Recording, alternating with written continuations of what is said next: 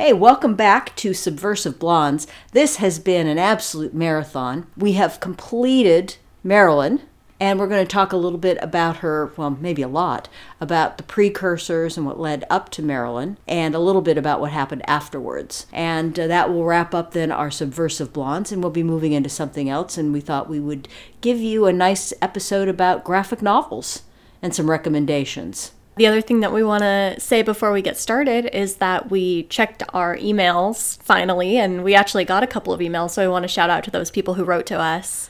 And say, Hi, Kim and Anthony. Thank you so much. It was lovely hearing from you. Um, Kim, that was such a sweet, sweet uh, email. We really enjoyed hearing from you. Thank you so much. And uh, we I really would love to hear back from you uh, when you try Whose Body of uh, Lord Peter Wimsey novels. Even if you didn't like it, it's okay. We'd love to hear from you. Yeah, and then Anthony suggested a topic for us to record on, and we'll look into that and pick pick some movies. To look into Blake Edwards, who's a certainly a very famous and popular director and has done a lot of interesting films. And I'm sure we can uh, take a look at his career Thanks for writing. And for the rest of you who listen to the podcast, shoot us an email and we'll respond on air.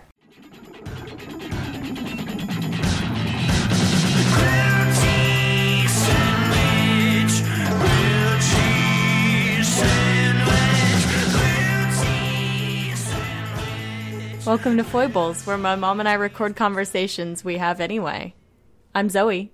I'm Zoe's mom. Oh, yeah, that's right. I have a name. It's Frida. Hi, Foibles listeners. Welcome back to another episode. Today we are going to be discussing another film star, a Jean Harlow, who you may remember being mentioned in the Marilyn Monroe episodes. Right. And Jean Harlow was a huge uh, inspiration to Marilyn, well, particularly Marilyn's mother, who then made her an inspiration to Marilyn in terms of the blonde bombshell.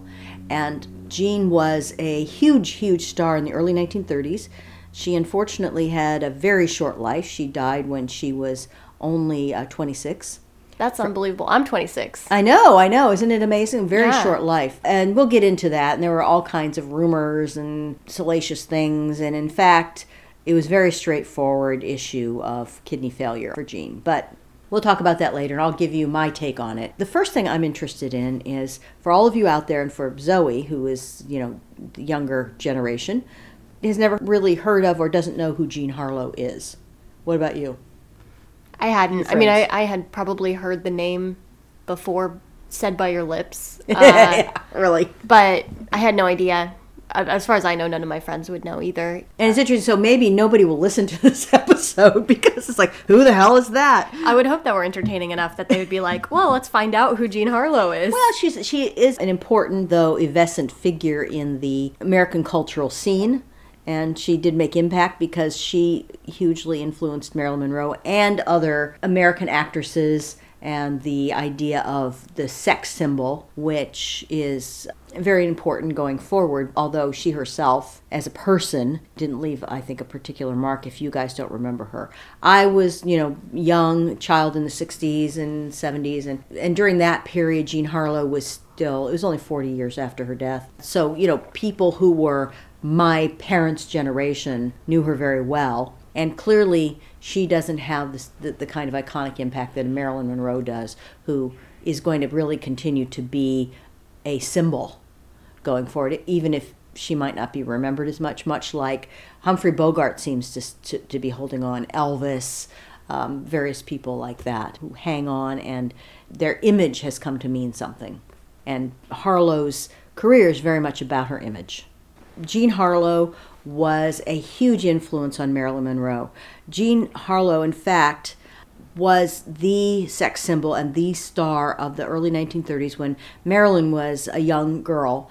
And her mother, as we said in the previous episode, would constantly point to Jean Harlow and say, You could be her. You could be just like her. And would try to basically groom Marilyn to, to pick up these, these glamorous attitudes and looks and so forth, and the blondness.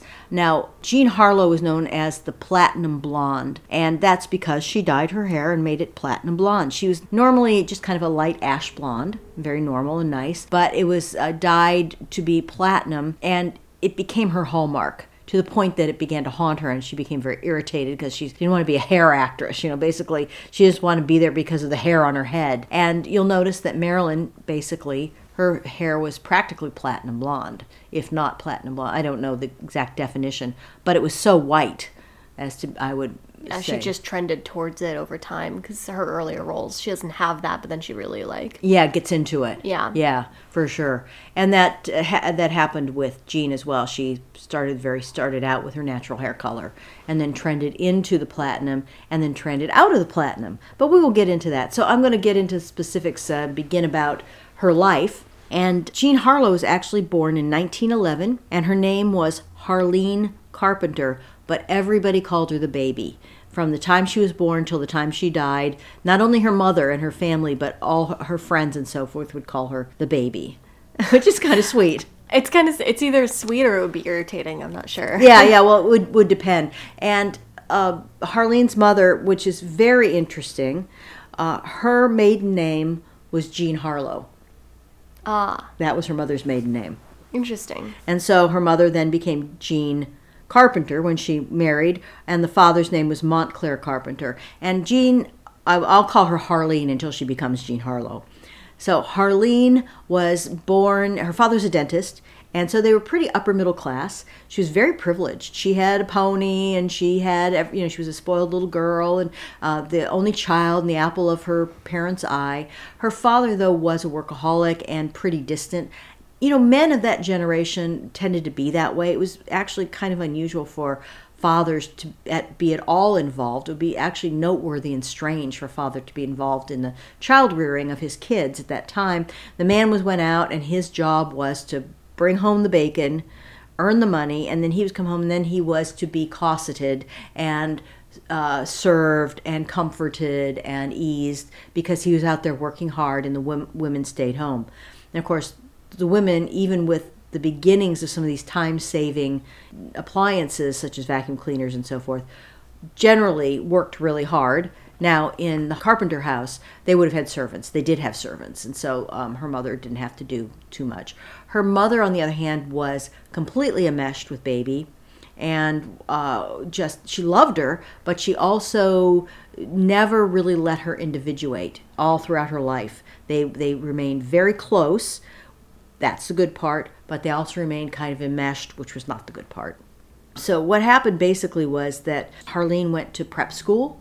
Um, she you know had it all, and she was very noted in prep school for being lively and playing pranks, and so she was just really kind of had a a fairly normal childhood. I mean, everybody has their dysfunctions, right? But she didn't have any huge abusive stories like Marilyn Monroe did. She was not abandoned. Um, she was well cared for. So she really had a pretty normal, reasonable uh, upbringing. But she was a very free spirit. And this is later comes into play in, with her image in the Hollywood scene and the role she played. But she, you know, remember so by now she it's about 1920 late night mid 1920s so it's still fairly staid especially in her class of society. And but at the same time this new freedom was coming up for women. Women had gotten the vote. The term flapper was being applied to certain kinds of young women who would take to themselves the wild or fun behavior that men had always kept to themselves such as driving fast cars drinking dancing, staying out late, having sex when they wanted to with whom they wanted to have sex. And so these kinds of things were were in the air, in the zeitgeist, and certainly Jean was the kind of person with her free spirit and because she was so, petted and I don't want to say spoiled, but people might consider it spoiling behavior. She came into the world with a feeling that the world was her oyster that she could do and have what she wanted. She felt the kind of um, self respect and um, enjoyment of herself that she felt entitled to follow the lead of her impulses. And sometimes that was good and sometimes it wasn't. So, what happened was when she was in prep school, she met this guy. His name was Charles Fremont McGrew II. and he came from a, also a very privileged and, and, and, rich family, actually quite a rich family, richer than, than Harlene's. And he was nice looking and he was fun and, you know, she was really attracted to him. And what happened was, is she ended up dropping out of school and marrying him at the age of 16. Wow. Now, 16 was the first age she could marry, and they did get parental Consent. consent. I think it was kind of after the fact. Uh, my understanding is is that they pretty much had slept with each other, and it was made pretty clear they'd slept with each other. So the parents were like, "Okay, you know, they've they've done the deed. the The cow has been milked. The horse is out of the barn. We got to let them get married." Make it right. Yeah, exactly. And so they did, and she dropped out of school, and that was her last year of school. And uh, they moved to Hollywood. Now, Harlene had been to Hollywood before. She had gone to school in, in Hollywood because when she was younger, her parents had divorced or, or separated. They ended up divorcing, but first they separated. And Harlene's mom, Jean Harlow, had always wanted to be in the the pictures. She really saw herself as an actress, so she went. Now she was in her mid thirties, and in those days that was considered over the hill for an actress.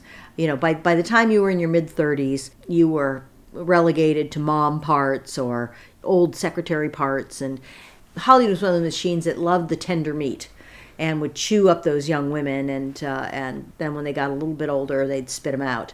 And just as an aside, kudos to all those great, great actresses, whether they were difficult people or not, such as Bette Davis, Joan Crawford, um, Olivia de Havilland, and a, a slew of others who took power and forced that issue. And all the actresses today com- coming up to today such as susan sarandon and others who are pushing that envelope and going no this is bs and you know women of 30 40 50 60 70 are interesting and valuable and attractive and worthwhile. And that has changed. Yeah. And not to mention those those actresses you named, they were the ones that like brought some suits to Hollywood and sued for better More- contracts and things like that, yeah right? yeah olivia de havilland and bette davis in particular joan Yeah. crawford didn't but yeah yeah exactly um, so there was uh, marilyn monroe as well just looping it back making connections you see Yeah. so essentially uh, her mother wanted to get in, and she never even got one one part, uh, not even a role. She was very, I mean, she's an attractive woman, and you can see the resemblance between them. And she had she had the very blonde hair, and maybe that's where Harlene got the idea because her mother had very very light hair, but the platinum blonde hair was not a thing at that time. Uh, in fact, a lot of the uh, a lot of the actresses were rather more dark haired, in fact. So Harlene's hanging out with her husband. Uh, they have money, so that neither one of them has to work necessarily. And they were having a great old time hanging out in Hollywood where Harlene had lived before with her mom. What I meant to say was Jean Harlow, Harlene's mom, separated from her husband. They she moved to Hollywood with Harlene. Harlene went to school there. Harlene was probably in in uh, middle school, is what we would call it, and hung out there for a while. Mom could not make it as an actress. She never got a part, and eventually got discouraged, and they moved back to the homestead and hung out there. And that's where Jean went to prep school and so forth. Then at 16, Jean married McGrew, and they moved to Hollywood, and without mom for a very short while, and then her mother um, followed and lived variously at various times in the house or in a house nearby, depending on how much money Jean had. Because Jean basically supported her mother for the rest of her life. And in fact, her mother, very interestingly, took up with another man. His name was Marino Bello. And he was quite the, just the picture of what, what Americans would think of as a slimy foreign gigolo. He was always well dressed. I don't think he was that good looking, but he was very presentable. He had a, a, foreign flair with a little little pencil mustache and a you know very you know that kind of style. That would have been back then, like in the movies. You see that That's a type. that yeah. type, you know, and he he filled that type European, though. yeah. And he's perfect for that type because he's exactly like that. And he was feckless. He had no visible source of income. He lived off Jean as well. And in fact, he was always trying to make connections through her to get business deals going and these these business ideas he had. But essentially, he just pocketed the money. So he was a con man as well. And he lived with her mother for many years until finally they, they broke up. But um, he definitely took advantage of his uh, his access to to this who eventually became a movie star.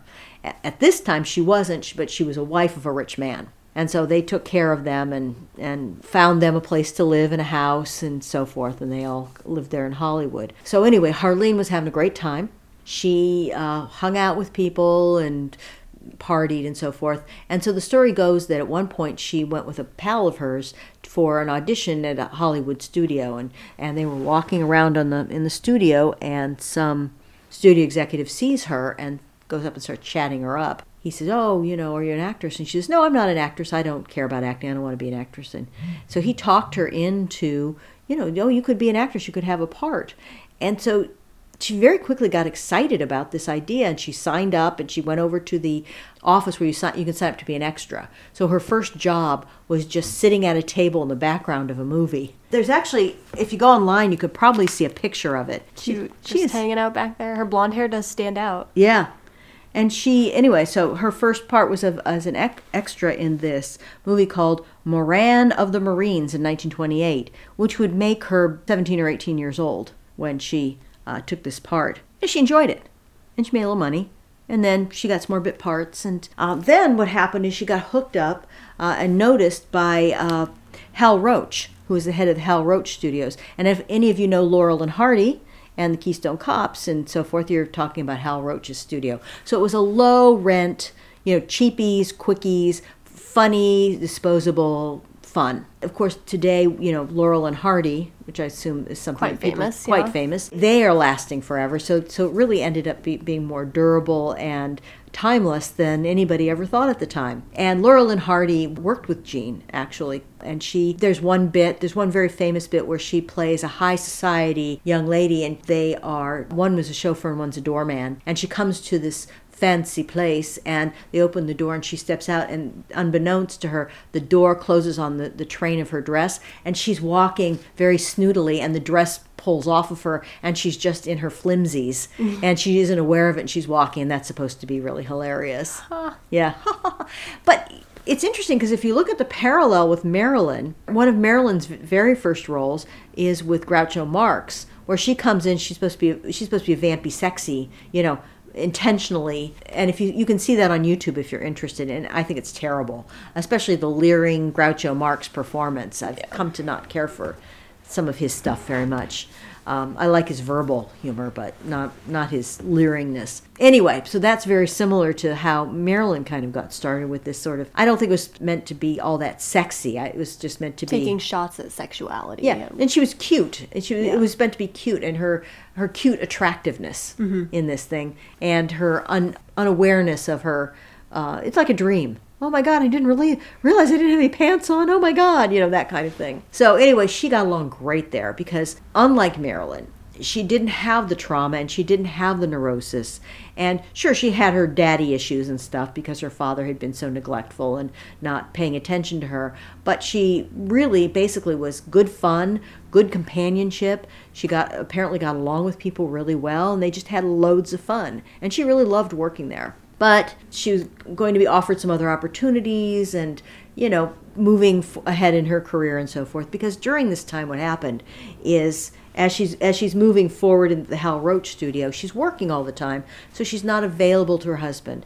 Again, parallel to Marilyn, the husband expects the wife to be there for him. She's there to to go to events on his arm. She's there to be there for him, even though Jean wouldn't have had to clean the house or anything like that in this in this situation because they would have had servants.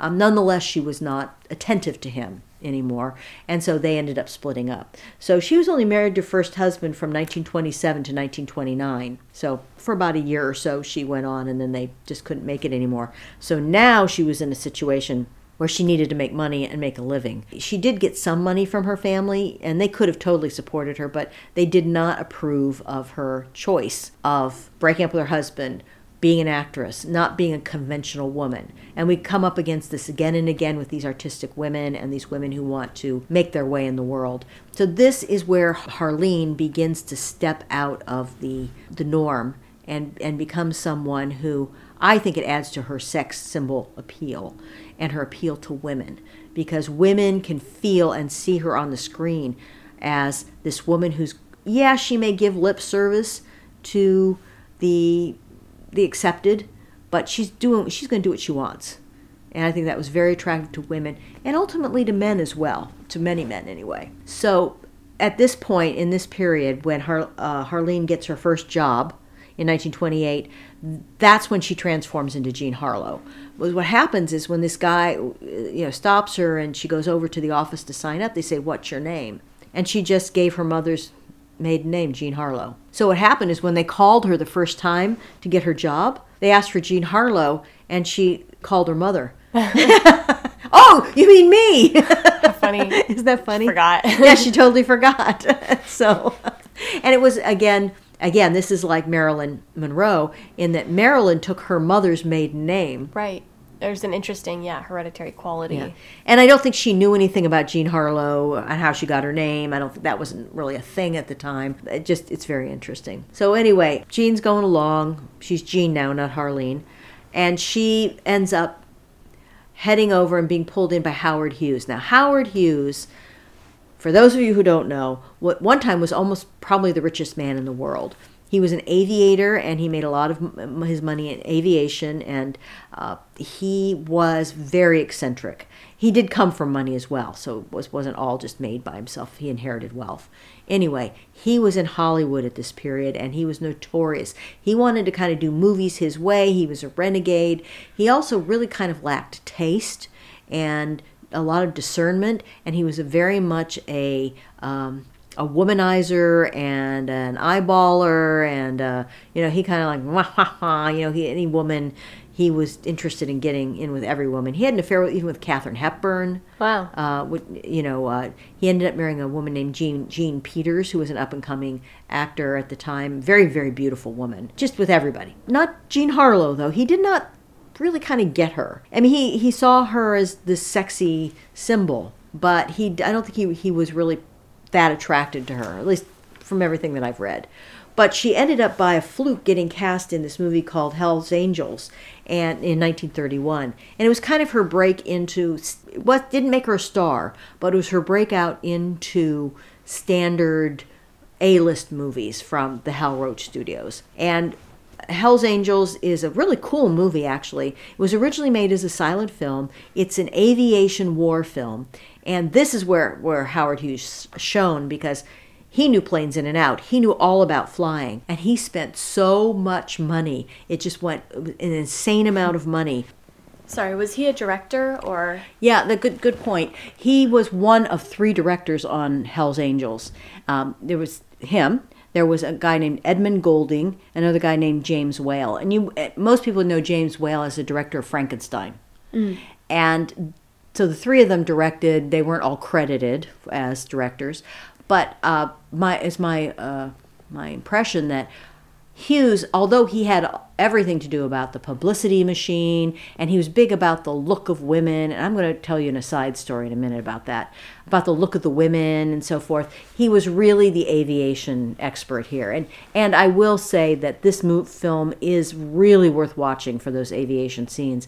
In fact, a couple people died doing the stunts. Mm. They were very dangerous. What? Yeah, yeah. Very dangerous, but they and they were all really real. So definitely you want to During see it. filming. Yeah, Whoa. yeah. Um, of course, I don't think it's not on screen. the dead No kidding. people. Yeah. It must have been a wild production to work on, though. Well, probably Time to go to a funeral for Bobby Joe.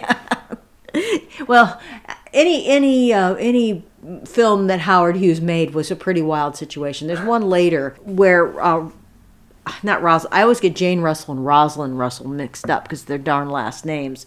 But Jane Russell, who was the one who starred with Marilyn Monroe in Gentlemen Prefer Blondes. Mm.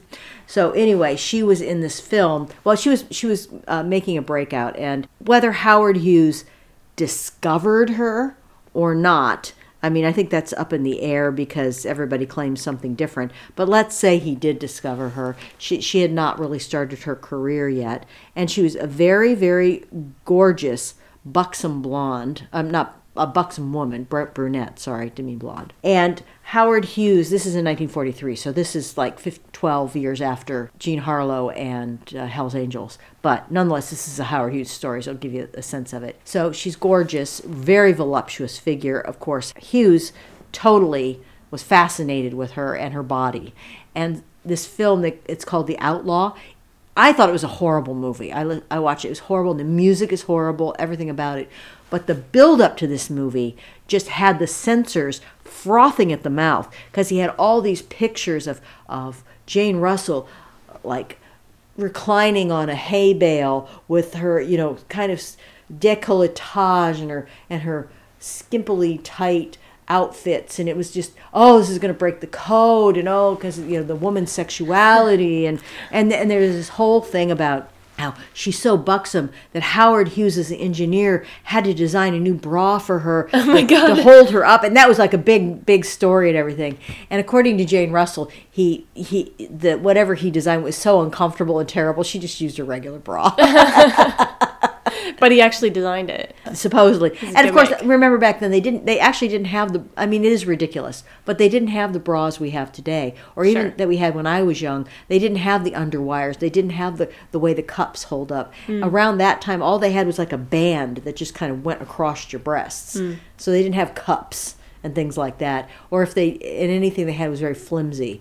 So it it makes sense that that women did need better underclothing, but of course it's more like Hughes. I think so. Hughes could like look at breasts, frankly. Probably. he was very, very childish and un, and immature in his relation, sexual relationships and his attitude toward women. It was almost like he was twelve. Okay, I'm, I'm coming back to the main thread here of, of Jean Harlow. Okay, so she's working with him on this movie, Hell's Angels. Thank you for reminding me of that. Yeah. So, uh, and as I said, there are these two other directors who direct basically the actors and the drama and, and so forth. And one of them, James Whale, was a nightmare. He was horrible to Jean. He berated her in front of everybody. He insulted her acting. He insulted her intelligence. I mean, he really was super abusive to her.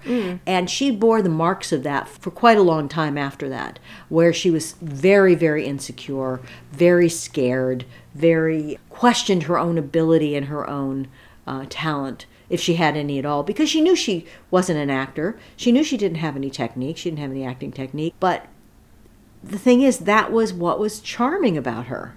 And that's what i like about her. And uh, when she started acting she was not that good of an actress. So she just should have stayed herself. And so as i'm talking about this i'm seeing that probably the best way for me to give you this information and for us to talk about it together is for me to outline jean's life and then we can talk about the films and the impact in this the social currency. And the reason I'm, I'm saying that is because unlike say Marlene Dietrich or Errol Flynn or um, Marilyn, the films and the life don't intertwine that much. Uh, she's she's interesting. I think it's worth knowing. They intertwine in that the persona that she presents on film is very much like her own personality, but that's pretty much it. Um, so she had an interesting life. So we'll we'll go over that briefly, and then we'll go over the films. I'm going to do that a little differently. And full disclosure, gang, I. Uh, tried something a little different this time. We tried something different in that uh, because Zoe doesn't have as much viewing time as I do, we decided to just kind of pick out some of the highlight films. And I've seen a lot of her films, so I was felt like I was able to do that. Uh, but I missed an important one, and uh, from now on, I'm going to do what I usually do, which is I'm going to watch every single film, even if there are 45 or 50.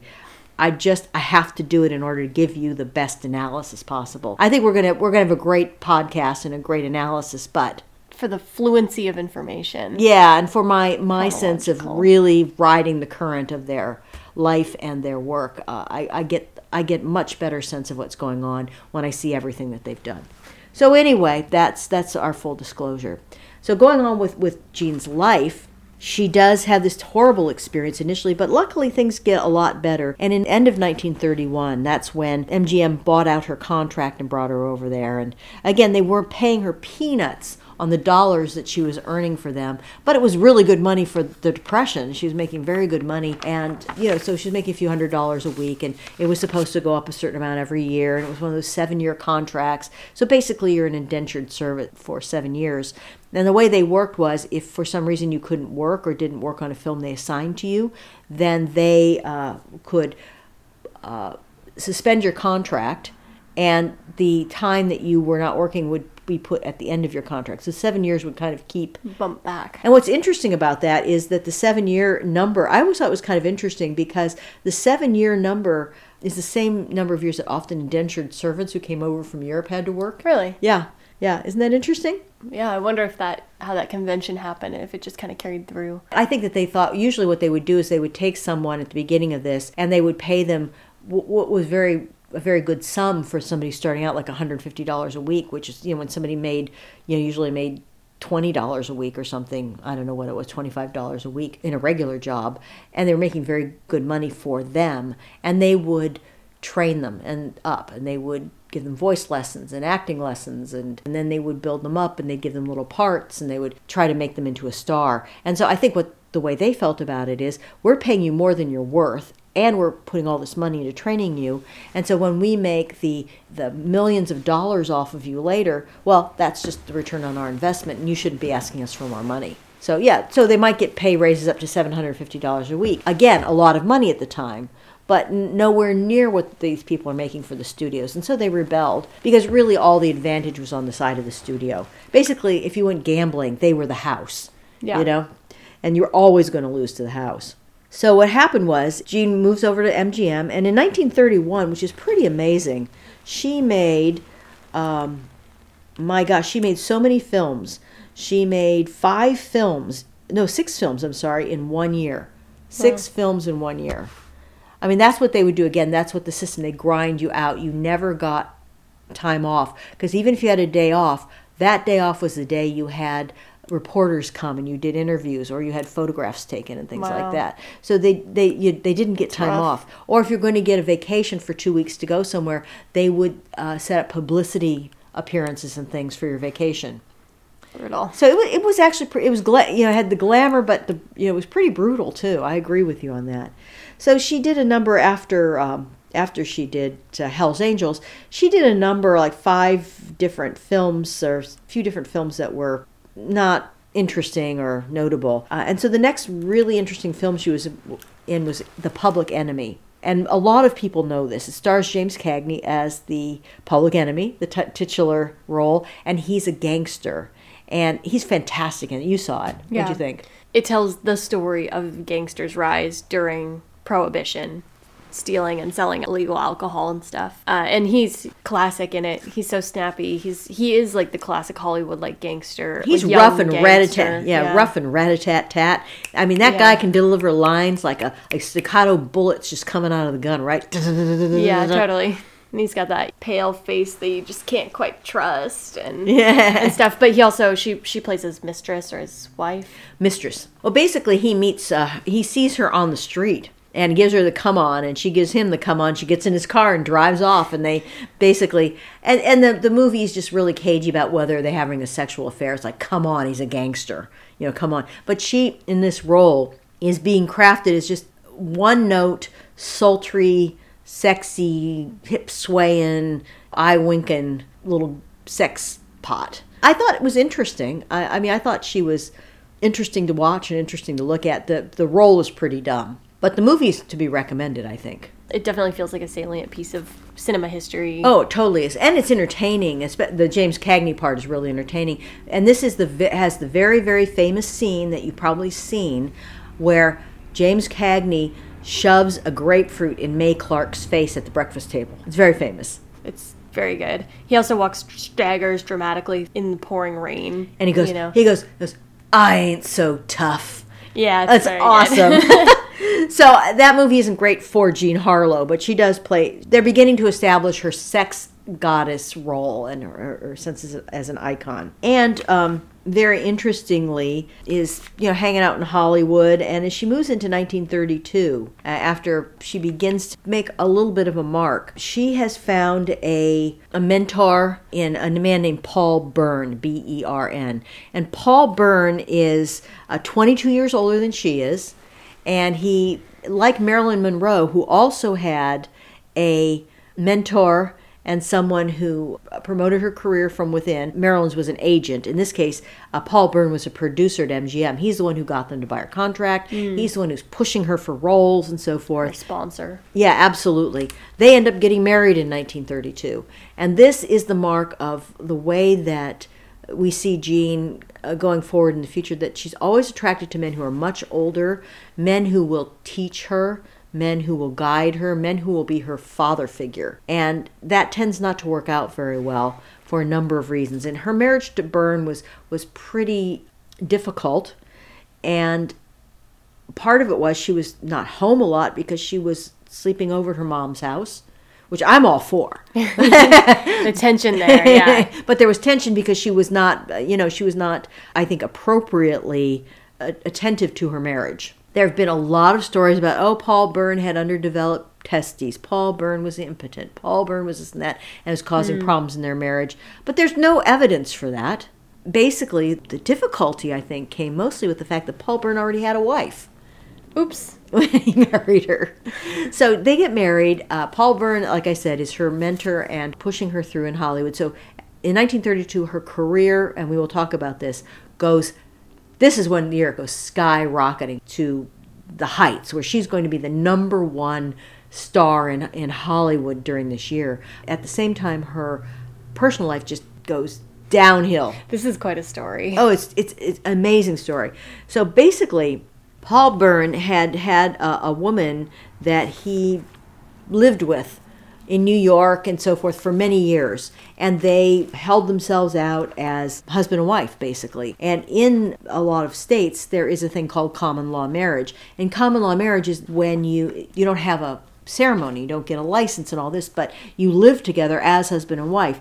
The man supports the woman in those days. And it, it just becomes legal at some point. Yeah, and they, they you know, the, the woman is Mrs. Paul Bern, you know, and, and everybody acknowledges and sees that, and the man is, you know, in it with the woman and so forth. And that's a real marriage. I mean, mm-hmm. that's just as much a marriage as going to a judge and, and getting married. So basically, Paul Bern committed bigamy when he married Jean. Mm. Now, he didn't tell Jean about this woman. So this common law wife of Paul Bern's, Dorothy M- Millette, or i don't know if the double L is French or not, but I'll just call her Millette. Anyway, she was a, a lovely woman but she was not emotionally stable. And she had a breakdown and possibly had mental illness.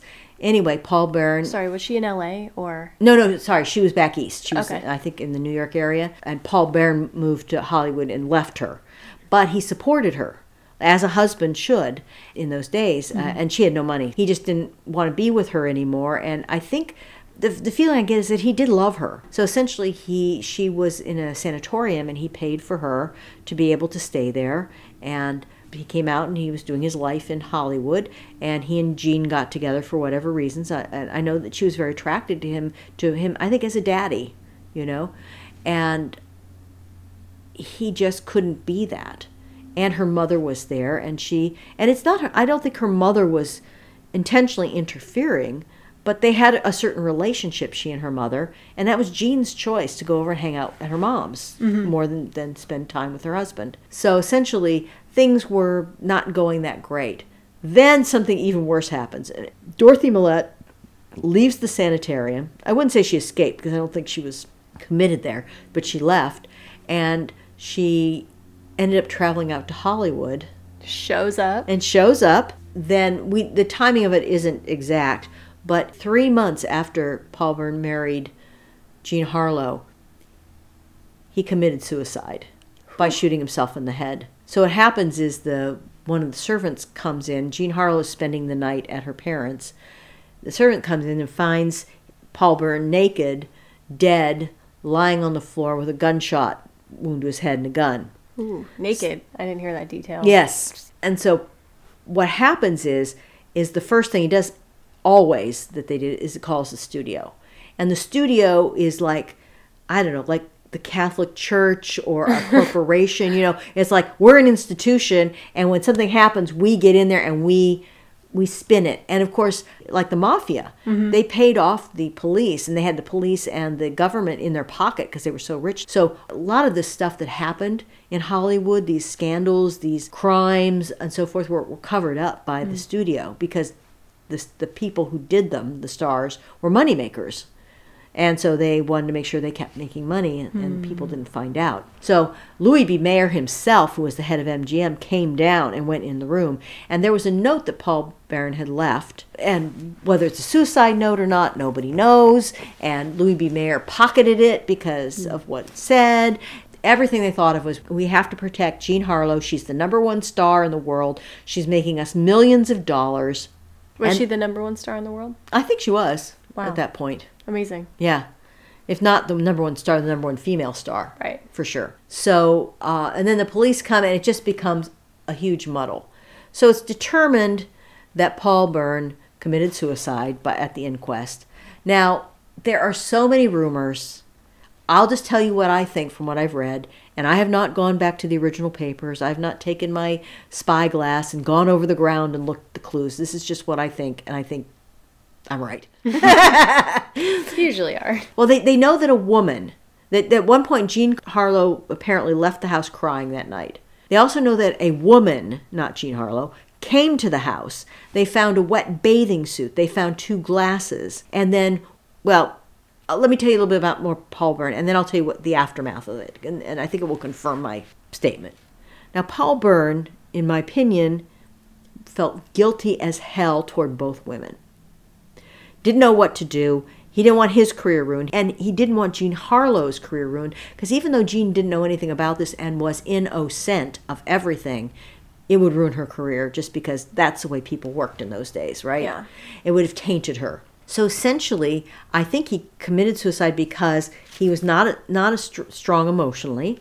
This whole thing, I mean, men in those days jumped out of windows because the stock market crashed, right? So this is something analogous to that is how I see it. All that material responsibility becomes your worth, and it's a lot of pressure. Right, and you're ruined. I mean, you are ruined, and you know, can you think of some things that happen to people on, on Twitter today? You know, you can imagine. So essentially, um, the yarn the studio spun is that oh well, he killed himself because he was impotent and he could not consummate his relationship with Jean Harlow. They didn't say anything about the first wife, and that oh well, he was probably gay and he just you know, and he he had underdeveloped genitals and so he was impotent and then he killed himself because he was impotent. And so there was all this story stuff going on. And honestly, you know, who knows, there might have been some kind of dysfunction. But honestly, I think he killed himself out of guilt and the fact that this woman has shown up. Who knows what she told him? But this was going to come out. He and his and Jean were going to be ruined. And I think he obviously he cared for her. He, he wouldn't have been trying to um, promote her career so vigorously and so forth and marry her if he didn't at least care for her you know and i think he cared for dorothy and he felt bad because he'd been taking care of her he had not abandoned her in terms of financially and making sure she was okay so and the thing that that i believe supports my theory was that dorothy then she left she had had a hotel room in town and they couldn't find her ultimately they found her and she had gone on one of the ferries and jumped off and committed suicide right Double suicide. double suicide. So now some people believe that in fact he was murdered, maybe by the studios, maybe by Dorothy Millette. So they want to get, and the reason this this happened is that a, a chauffeur who ended up, uh, they discovered had stolen some things from the house or embezzled from the family. Then said, "Oh well, you know, there was this is murder," but there was no evidence. There's no evidence at all that there was a murder involved here. I'm sorry, this the chauffeur was also stealing and then decided I know. I mean, tangled web. it's craziness, right? And so um, basically, Jean is innocent. That's the that's the upshot of the story. And the studio started weaving all these things because somehow they they felt that they needed to hide the fact that Paul Bern was a bigamist, and that Jean was the second wife who was not really a wife; she was a bigamist wife. Somehow they thought that that would that would dull her or stain her in some way. So somehow she would be upheld if her husband was impotent.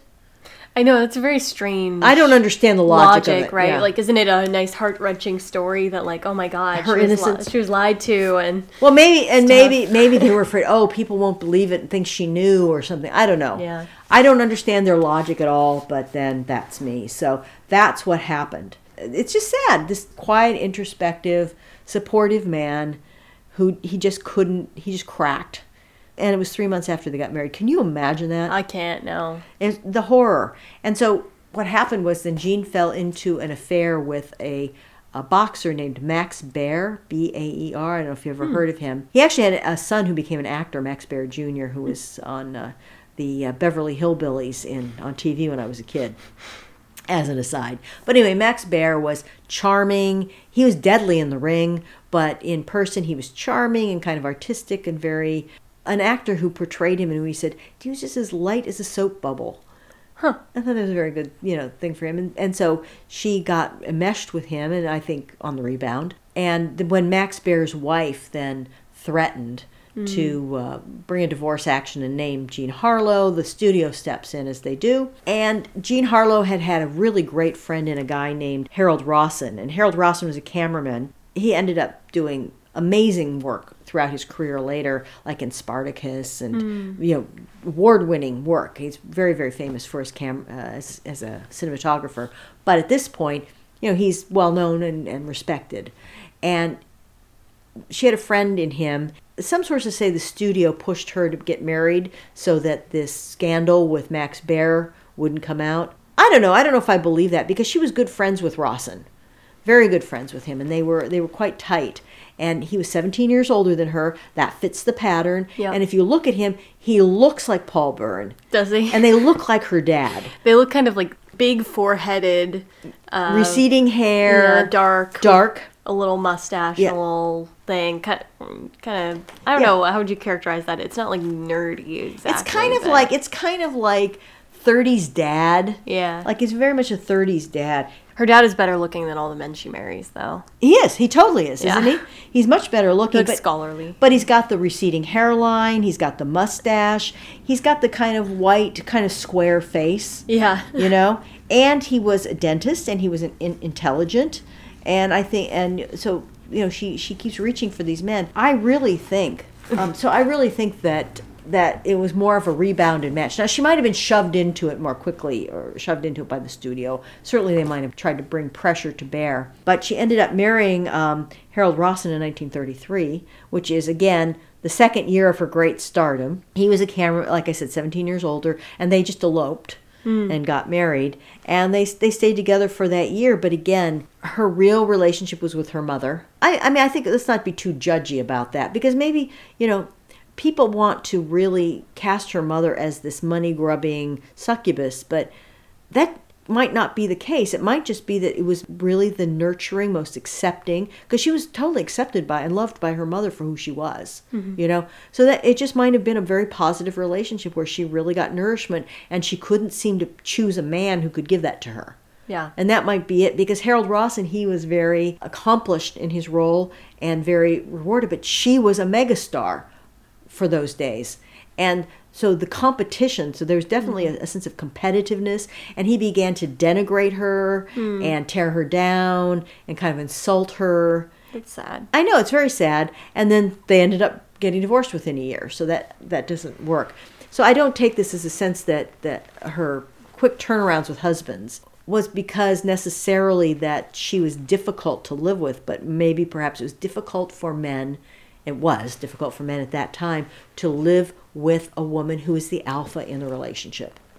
Yeah. In Yeah. uh multiple senses. Yeah, exactly. Breadwinning, Breadwinning, more famous, dynamic personality. deciding what to do with her time. Yeah. Yeah, exactly. They they wanted the what I was talking to with Zoe earlier today about the angel in the house. They wanted the woman who is going to be the supportive helpmeet to the man to boost him up, and rather than an equal or even someone who is the one you should be boosting up because that's her, their role. That's what happened with with Harold Rosson, and so now we are at the kind of at the end of really her life interesting aspects until she actually becomes ill and gets ready to die. So I'm going to shift over to her filmography because now it's really the films that are going to be particularly interesting. It's where she really lives. It's where she really thrives. Wait, you should tell the story about the chauffeur first. Okay, and and here's just an interesting anecdote from her life. I mean, apropos of nothing, it doesn't it doesn't have no thematic interest, but it's weird. Yeah. So apparently she had this chauffeur, and the chauffeur was sent to the airport to pick someone up. And on the way, got out of the car, had an altercation with someone, and and grabbed one of the innocent bystanders and forced them to get into the car along with the person that he had the altercation with, and then drove off and then was chased by the police and ended up getting shot. What? just just on some afternoon that he was supposed to It's pick her up. Hollywood, man. Isn't that weird? yeah, I feel like there could be a whole movie about that where p- peripher only peripherally is the star is Jean kind of the Harlow. Rosencrantz and Guildenstern of Hollywood of Jean Harlow's story, right? um, you don't remember that? Yeah, Okay, ju- so just bad luck with chauffeurs, I guess. yeah, yeah, really, yeah, definitely. And then um, she also, uh, another interesting thing that happened before we really dive into her filmography, as, as she was going along, after she had was making just millions of dollars. She was doing so many films. Uh, like I said, she did six films in 1931, and then she did uh, four films in 1930 no five films in 1932 and then she did three films in 1933 and they're all making money pretty much.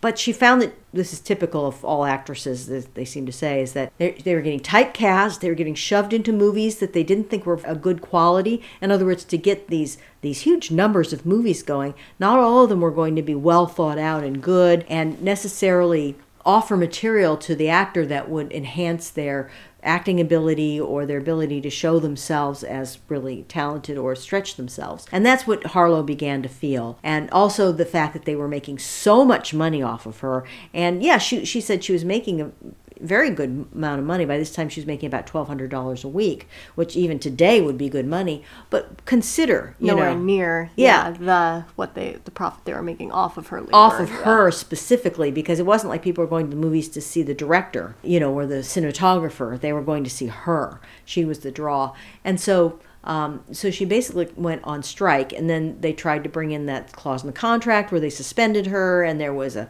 standoff. And basically, I think Harlow did not care enough about being a star that it ended up being good for her because Hollywood couldn't quite pressure her so much. Yeah. But what's interesting is is that Mario Bello, her stepfather, he keeps coming into the studio time after time before now and later after this where he goes in and he's demanding things on her behalf and he's representing her and he ends up stirring the pot and making trouble and actually making it harder for them to settle and of course they uh, the studios don't want to settle so they do end up uh, throwing her a few crumbs she gets a raise and she gets a little bit of autonomy but really she she doesn't get that much. She still stays under the studio's thumb uh, which is uh, one of the interesting things is because marlene dietrich tended to get for the most part she had some dumb films but pretty good roles and pretty good films but she wasn't under a, seven year contract. She had short term contracts because she came over already not really totally established, but she was a name. She was known. and she had she was friends with some big directors. And Right, stuff, exactly. So she didn't have to sign that contract. So people who had more freedom ended up usually having a better, more interesting career because basically this was a churn them out situation. It's like, uh, you know, just churn out these films, do five, six, seven movies a year because while they're hot, strike while the iron's hot. We're not we're not building for longevity. We're building for the sh- the uh, bottom line. Right. So basically, when she came back, then they kind of put her in some substandard films. I think just to show her hmm. that you know they were they were in charge of the situation. Yeah, punishment. Yeah, kind of. Yeah, exactly. Which is dumb because, but again, that's ego. That's the the ego driven. Not they weren't about business. If they had been, they would have seen further into the future and taken care of their product, if you want to call it that. But during these years, during these golden years, she did some really amazing movies, and I So, uh, in her early days, um, when Jean was working with Hal Roach, and she was still sort of the young ingenue, unknown, and still married to her first husband, she met up with a photographer. And again, we have another parallel with Marilyn Monroe. She met up with this photographer, and he wanted to do some photographs of her au naturel. And these were not eh, like Marilyn for a calendar or anything like that. They they weren't particularly commercial. Commercial. It was more art photos. But she was you can see in the photos she's completely naked.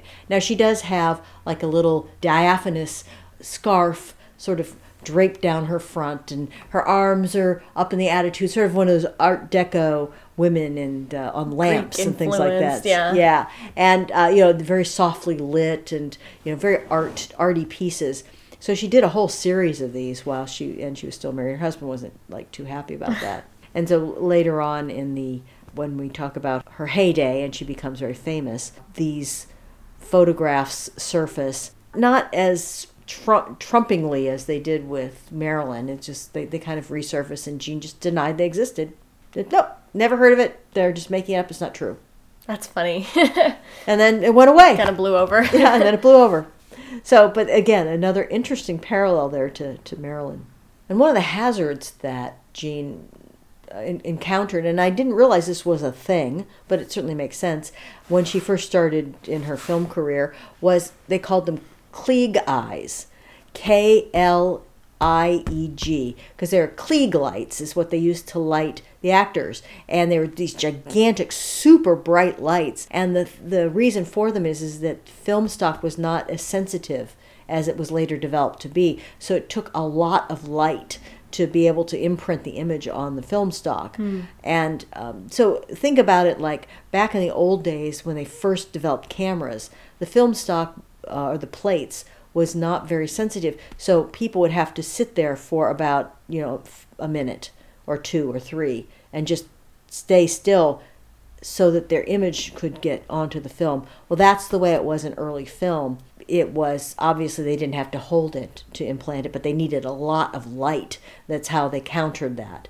And the lights were super bright, and basically they'd get retinal burns, like looking at the sun. It was like looking at the sun because they would have to look out and look into the camera, and there's this gigantic light shining right in their eyes. Yeah. So they they often would have uh, the actors would have problems with it, and Jean ran into that problem. So she had to get some. You recover from it. You just like Yeah, it, it I think I think it ultimately damages your vision, but yeah, you can recover if you stay away from it for a while. Apparently. Huh. Because I didn't hear that there was massive amounts of people going blind, uh, massive amounts of actors going blind. yeah, you would have heard about that. You would have heard about that. Yeah. issue, yeah. Let's go back to 1931, which we were talking about, where right after Hell's Angels, she made, like I said, The Public Enemy with James Cagney. We talked about that. And then she made a couple more films that we haven't seen and are not remarkable in any way. And then at the end of 1931, released was a, a film called Platinum Blonde.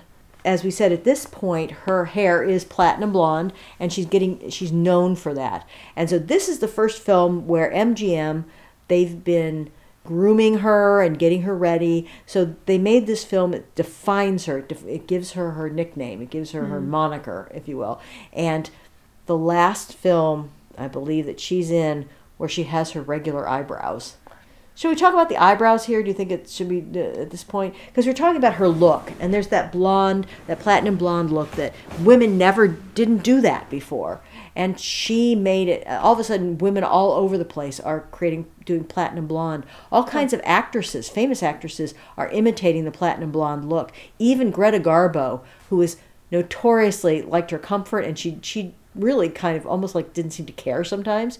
They actually got her to wear a platinum blonde wig in a in a role. so it was it was something that it was a big thing. Interesting. So she started that. The other thing was the eyebrows. Now I don't know that she started the eyebrows, as a lot of people say that she did, but I don't think she did. I think that she popularized them. And the fact is is that she has kind of a little bit deep set eyes, and she's got low eyebrows, eyebrows that mm-hmm. go down to her, her eyes. And they thought, well, that wasn't attractive. Apparently, I think she looks adorable. I don't think they needed to mess with her eyebrows. No, I mean they don't look great. I, I Anyway. think, I think they can look hor. They look, go from from eh, not okay to horrible. And okay, do you want to describe the eyebrows, or shall I? The the drawn on eyebrows she does don't stand out very much. They're really pale still. Well, that's the problem with them is is that Yeah. basically they would what they would do, and Marlene Dietrich did this too. She yeah, And hers say could- she painted them on and they went higher, but they were never horrible. Well, I don't know. I thought there were a couple where they were really horrible, but she, but only a couple. Then, then she kind of moderated them. But uh, I don't know. I think Jean just didn't have. She just let people draw her eyebrows on. I don't think she had the the control that Marlena did.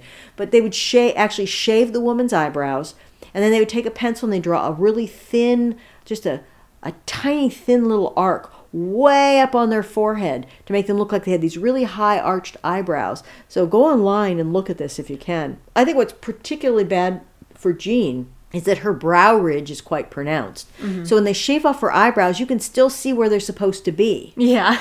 And then they draw on this big arch and they they're horrible. The ones where she looks better are either her natural eyebrows. Later on, it's they seem to tamp it down a little bit. The arch came down, the line got a tiny bit thicker, so it looked a little bit more natural. But I have to say, it was awful. Bad, poor choice. Yeah, and they thought that made her more attractive. I don't understand that. So, platinum blonde, um, Public Enemy, Hell's Angel, she had her normal eyebrows. And her next major film, a redheaded woman that she's in, she her eyebrows have transmuted, I believe, too. And they just kind of get higher as we go, and just oh, they're awful. Okay, uh, that's that's enough. That's my diatribe on the eyebrows. Ugh. So anyway, in the in the film Platinum Blonde, highly recommended, is a um, film directed by Frank Capra, who we all know as the a great Hollywood director who did uh, Mr. Smith went goes to Washington and uh, It's a Wonderful Life, and those kinds of films. He he directed this, and so it's very light. It's got the it's really just got that romantic comedy, screwball comedy wit about it, and it stars Jean. Actually, Jean's kind of the uh, not really the second lead in it, but she's the most memorable one.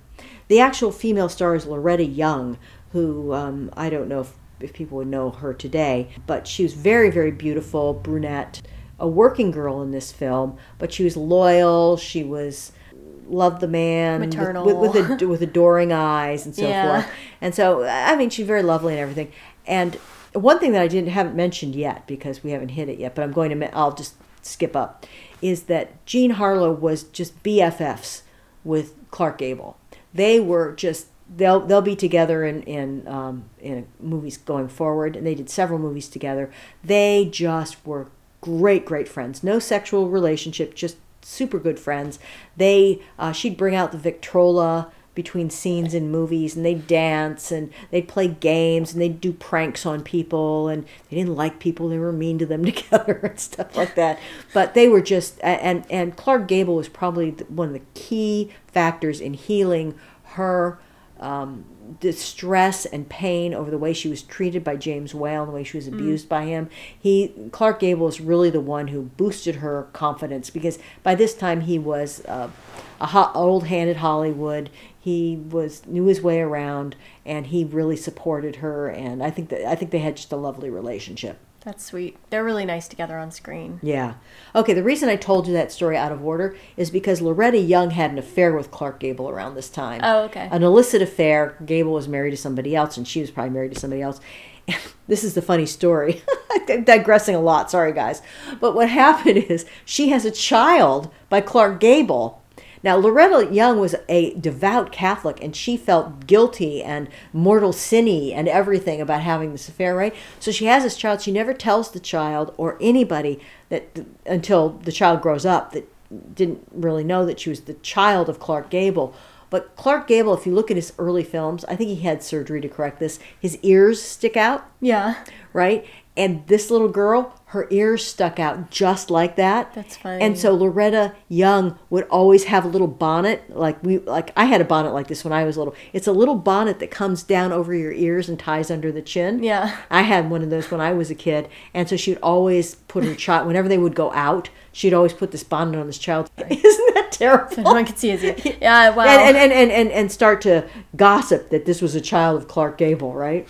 Because of course there's everyone there's always gossip going around. Probably people knew on the sly what was happening. so anyway, sorry, Loretta Young is the star of this movie. She had an affair with Clark Gable, who was BFFs with with Jean Harlow. That's that's the, the, the little cycle going on, there. Right. Because they were all with the same studio, so you'll see the same people in like Jean Harlow's movies. You'll see the same people over and over and over again, like Clark Gable, because he was also on contract there. And you'll see um, Myrna Loy and Rosalind Russell over and over and over in these movies because they were all under contract, so they just keep cycling them through. Una Merkel is another one. Okay, I'll stop now. So anyway, this film is a delight. Jean Harlow plays, I think, one of the few times she plays an upper class, which is really where she comes from, an upper class rich girl who wrote some ill-advised letters to this man and the uh, male lead in this film his name is robert williams gets a hold of him and they end up meeting and he's the working journalist kind of guy and lower class and um, they hit it off and they get married but in fact loretta young with her doe eyes is in love with him and always kind of looking at him and Truly suited to. Yeah. Right, and this is pre-code. It, it isn't particularly racy, but essentially Harlow's uh, character wants to change him. She wants to turn him into a an upper class guy, and he's not. And so the very things that she was attracted to in him, she wants to kind of change. In the show notes, I put a link where you can go and watch a clip from the film, which is really pretty adorable, where she buys him garters to hold up his socks. and he doesn't want to wear them. and so she's trying to convince him to wear them. And I, I've heard that this scene was actually improvised and that it, it wasn't actually, they, they didn't do it exactly as scripted. And it's very, very cute. I really like the actor Robert Williams in this. He died three days after this film was released. Of, Oh, wow. Uh, yeah, he had uh, appendicitis and he got peritonitis and died. Man, people just dying left and right in this story. I know, really. Yeah, really young too. I Yeah. mean, he wasn't that old; he was in his thirties. He died three days afterwards, and probably would have made him much more of a star. I really like him. I like the way he talks. He's just got kind of a really thirties kind of patter, and um, uh, he does. He's not a fast talker. He's a slow talker guy of that period. But he's just got a really interesting way about him that was different than anything I've seen before. And I think it's a shame that he wasn't around to do more films because I would have liked to see more of him. And sorry, I've got to do this, but I really do have to give a shout out to Halliwell Hobbes, who plays the butler in this film. He's in dozens and dozens of these films as the English butler The butler. the English Always. butler.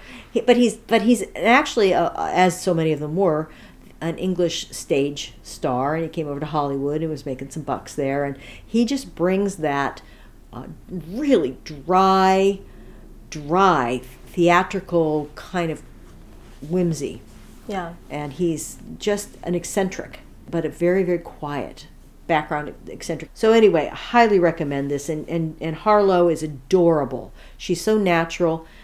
That's when she's good. She's good when she's natural. She's not good when she's trying to be something. Yeah. And and that continues through the end of her career. She just really wasn't an actor.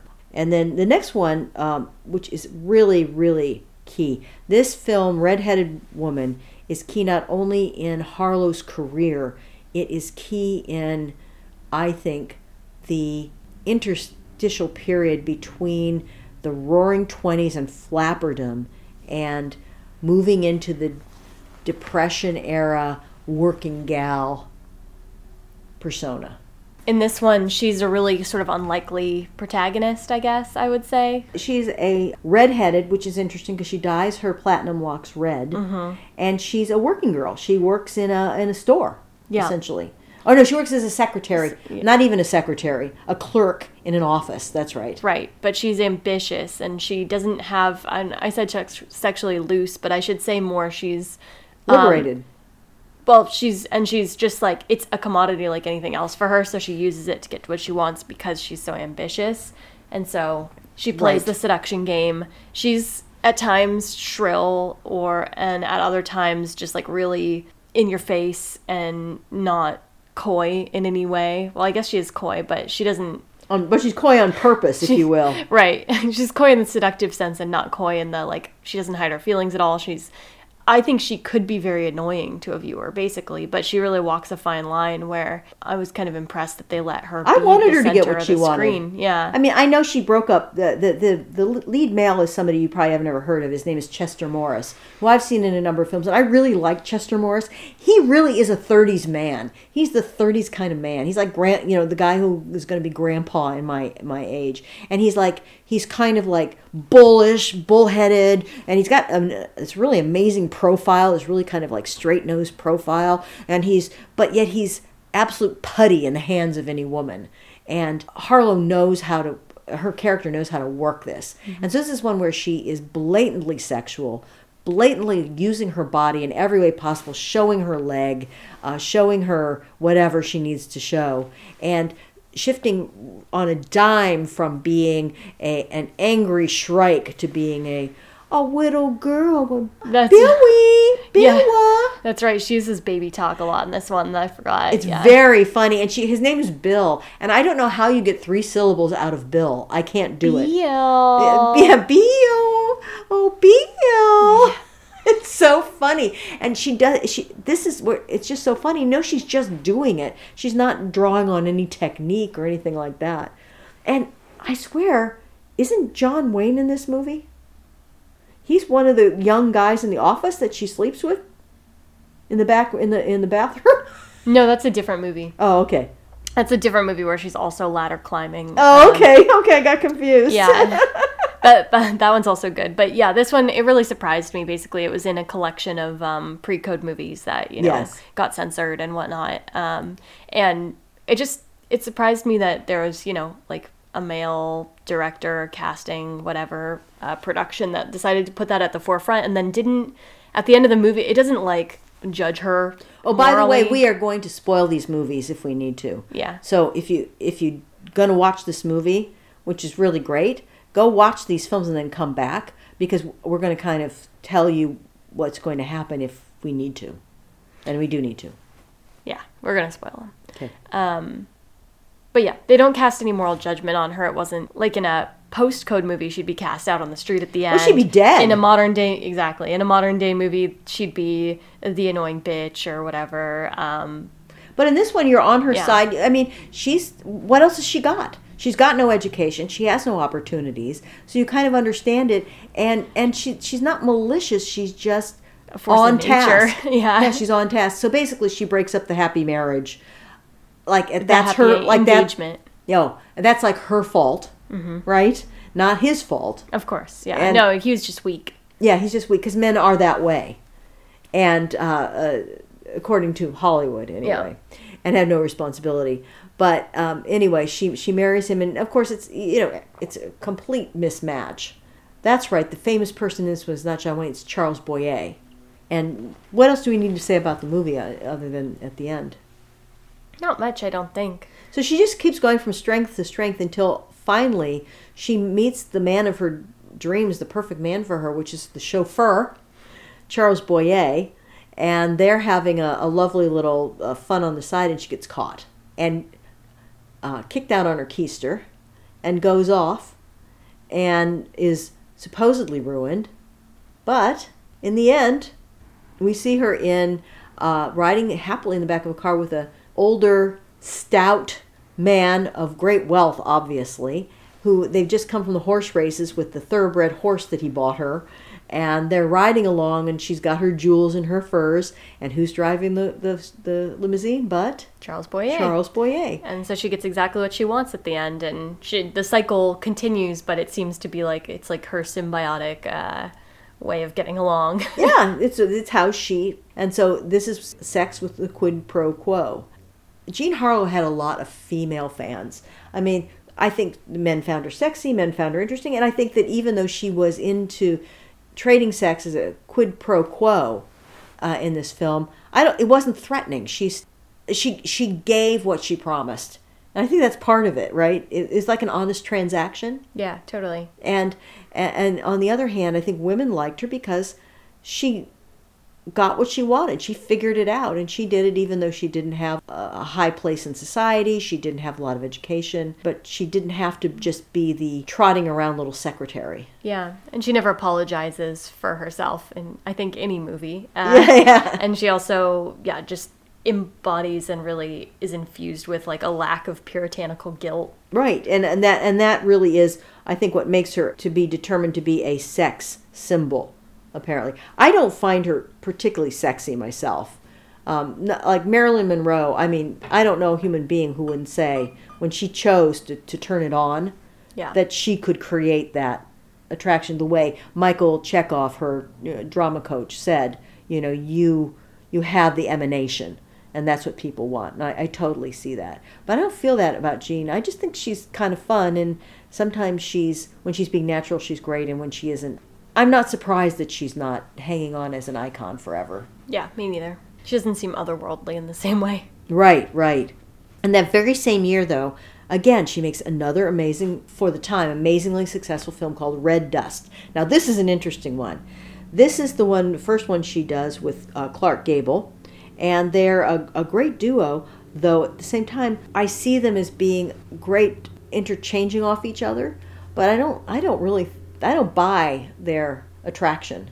Yeah, so in this movie they pair opposite each other. It's set in the movie set in Vietnam in a colonial time, and Gable is the overseer of a rubber plantation, and uh, Harlow just is rolling through like she does, hooking up, getting along. And uh, I agree. I think that part of it is that between Gable and Harlow, there's just they they have you can feel the relationship, right? So they have that platonic, uh, really companionable, um, synced vibe. So the repartee is really good, but also, I think the themes of the movie are kind of even though they they talk a lot about like sexual repression or there's no women around or whatever, and that's very much there. I think that the themes, like the deep theme of the movie, is about finding your place and how you should live.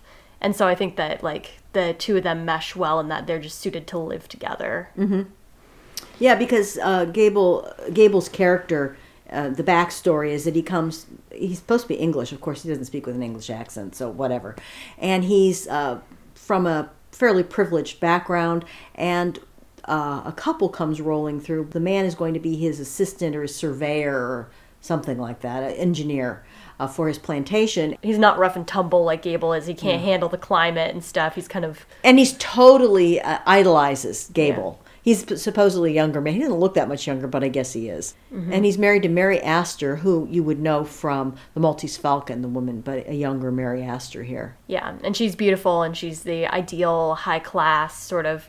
Um, she's clearly supposed to be intelligent, but she's also kind of like ooh, like yuck, ooh. Yeah. And uh, and he's like, "Rrr, Yeah. stuff, Gable. Yeah.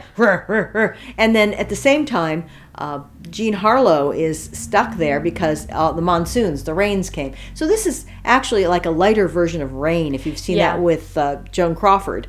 And I was thinking about that too when we watched it. Yeah, and and Harlow is like the Sadie Thompson character, who's basically the pro. She's a prostitute, is what she is, and she travels around, and, and she and Gable have hooked up several times, and she is uh, kind of supposedly in love with Gable.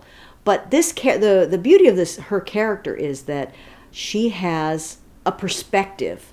First of all, she's honest about who she is and what she is. So when Gable starts going after the this other high class woman who's married and is giving her not he's more than giving her the eye he's basically trying to back her into a corner and, and have his way with her and of course the the hint is that oh, although she's kind of no no no it's really yes yes yes because she's really attracted and i have to say maybe it's because i'm from an older generation I mean, Gable is Gable attractive in this he's, movie. he's flipping hot Yeah. man he's very manly Yeah. he really is like you know that chest those shoulders you know that those eyes Pretty face, yeah. yeah, he's pretty, and and he's.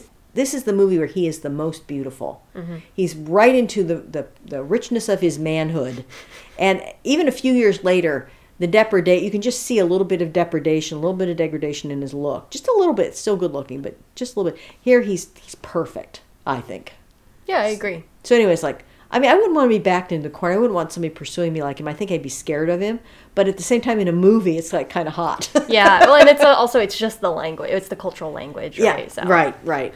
So you could take it for what it is. Yeah, Um, and yeah, so clearly we have a lot of to say about this movie, and like maybe I didn't convey to you at the time, but I did really enjoy it, and I had a lot of thoughts and feelings about it, especially because it's pretty damn racist and. Uh, It is. and, and sexist, you know. But um, but at the same time, I don't know. Parts it was just like very lively and interesting. and good the, the, the dialogue is actually quite good especially this is to me the best one for harlow in the terms of the snappy dialogue Uh, she she is not cast as a shrieking maniac which almost in every film after this where where it's where it's supposed to be screwball comedy she's like just angry and flip flapping around and spewing out lines and the lines are still good but there is no modulation. And in this film there's a lot of modulation. She can go from being angry she can go to being cute being wry being judgmental. And she's watching and she sees what gable's doing. And she's making these offhand comments about uh, loyalty and morality and things like that because even though she sells sex for money. She's honest. she's honest about it. And with gable she doesn't because she loves him. And so when it becomes the currency becomes emotion she doesn't sell it anymore. So she's not trying to be with him in order to get a ring in order to get money in order to get anything. She just wants to be with him because she she loves him. Yeah, I like her character a lot in this. She just she's very even keel, mm-hmm. and she's a little bit wry with her, you know, free with her comments and stuff like that. So she's a little bold, but she's not. Yeah, and she fits, like you were saying she fits in in this atmosphere and the Mary Astor character does not. And the plan then, uh, that's clear, is that Gable will give up his plantation and go back and live with Astor in. The the husband conveniently dead in an accident or something like that. And that's the part they don't really. Gable doesn't seem to answer to me enough for putting this man in harm's way on purpose. Right. And uh, in the end, he, you know, the husband does survive and doesn't get killed, but Yeah. And he and his wife decide to go and because she can't handle it, Right. Essentially, but there is a very famous scene in this film, very famous, where and apparently was very titillating at the time, which I it cracks me up, is where. They, they have a they have a washing station where there's a big barrel of water. Where you're supposed to dip it out and you pour it over yourself and you kind of so basically you always take a sponge bath kind of or you know. Well she decides she wants a full on washing so she gets naked and she gets in the barrel and she's got her hair all up and she's like in the barrel washing. You can see nothing ex- from except from the neck up. You see nothing. But it was the idea that she's naked in that barrel Right. and Gable goes over and talks to her so so ostensibly he actually could see down into the barrel and see what's in there and and, and that was just considered to be like a wow moment so racy. yeah, so racy. I mean, it was fun. It was very fun, and she was funny, and she had little crack, you know, crackling comments to make. And, Sure, he dunks her in the water. and he dunks stuff. her in the It's water. cute. So, so just Quite know, mixed reviews on this movie. It's just it's one of those colonial set exotic Yeah. quote unquote movies, uh, and the you know native people are just props. And there's there's one character. Uh, oh my god, this guy. It's like it's He's, an, almost he's like an Asian actor, first of all. He's actually Yeah. Mm-hmm. an Asian actor, and he's playing an Asian, obviously. And he's a servant. He's a, the cook, right. right? Uh, and I mean, for me, I was like, I was like, this is like in Breakfast at Tiffany's. yes. You know, um, Yeah. Obviously, that was a white actor doing yellow face, so it's a little different, but. It was still like one of those just like out of place, just like in your face, sort of like racist caricature moments. Yeah. Um, and then somehow the actor is actually like funny. I feel like the actor that plays that role in the in Red Dust like it kind of shines through, and he's actually kind of funny. He is funny. I mean, I laughed. He was funny, but I wasn't laughing at the stereotype. I was laughing at his depiction and his craft in taking something and making it funny. yeah, You know, and uh, it wasn't funny all the time, um, but yeah. I so I didn't appreciate the the intent behind the way they depicted this Asian intended character. humor, yeah. but you know, he took it and he did something with it yeah, which is pretty amazing. Yeah. So I, I, I uh, there, there are moments there where he was able to shine. So anyway, I, I- I actually do recommend it if you can handle that. Um, I, I mean, the, the racism was ca- was fairly casual racism. I mean, it was pervasive because they were in colonial uh, times, as you said. Um, but it, isn't like yeah. It's, that I remember. It's a reflection of the sort of everyday perception and reality, Right, and right. not weird. not not hate not hatred or anything like that. Same thing with women. I mean, it's just the casual sexism. It's just it's just Yeah. woven into it. It it's it's the air they breathe. It isn't toward women specifically. And there are some films that do do that. right. Uh, so anyway, Red Dust was was really huge. It was um, it, it it really I think it marked the spike and pinnacle in terms of Harlow's fame and and films that really hit the public. She continued to be successful, but I, I think that was the one that just really got her up to the top. She did another film with Gable right after this called Hold Your Man, which I haven't seen and I haven't heard like it's particularly good. But then comes the mega hit, and this is not just her film, but it's called Dinner at Eight in 1933. So, everybody, we had so much to say about Jean Harlow that this is now a two part series, and we'll be back at you with um, maybe Jean Harlow's biggest hit yet in the next episode. If you want to get in touch with us, shoot us out an email to foiblespodcast at gmail.com. We'd love to hear from you. Thanks for listening. Grilled cheese sandwich. Graham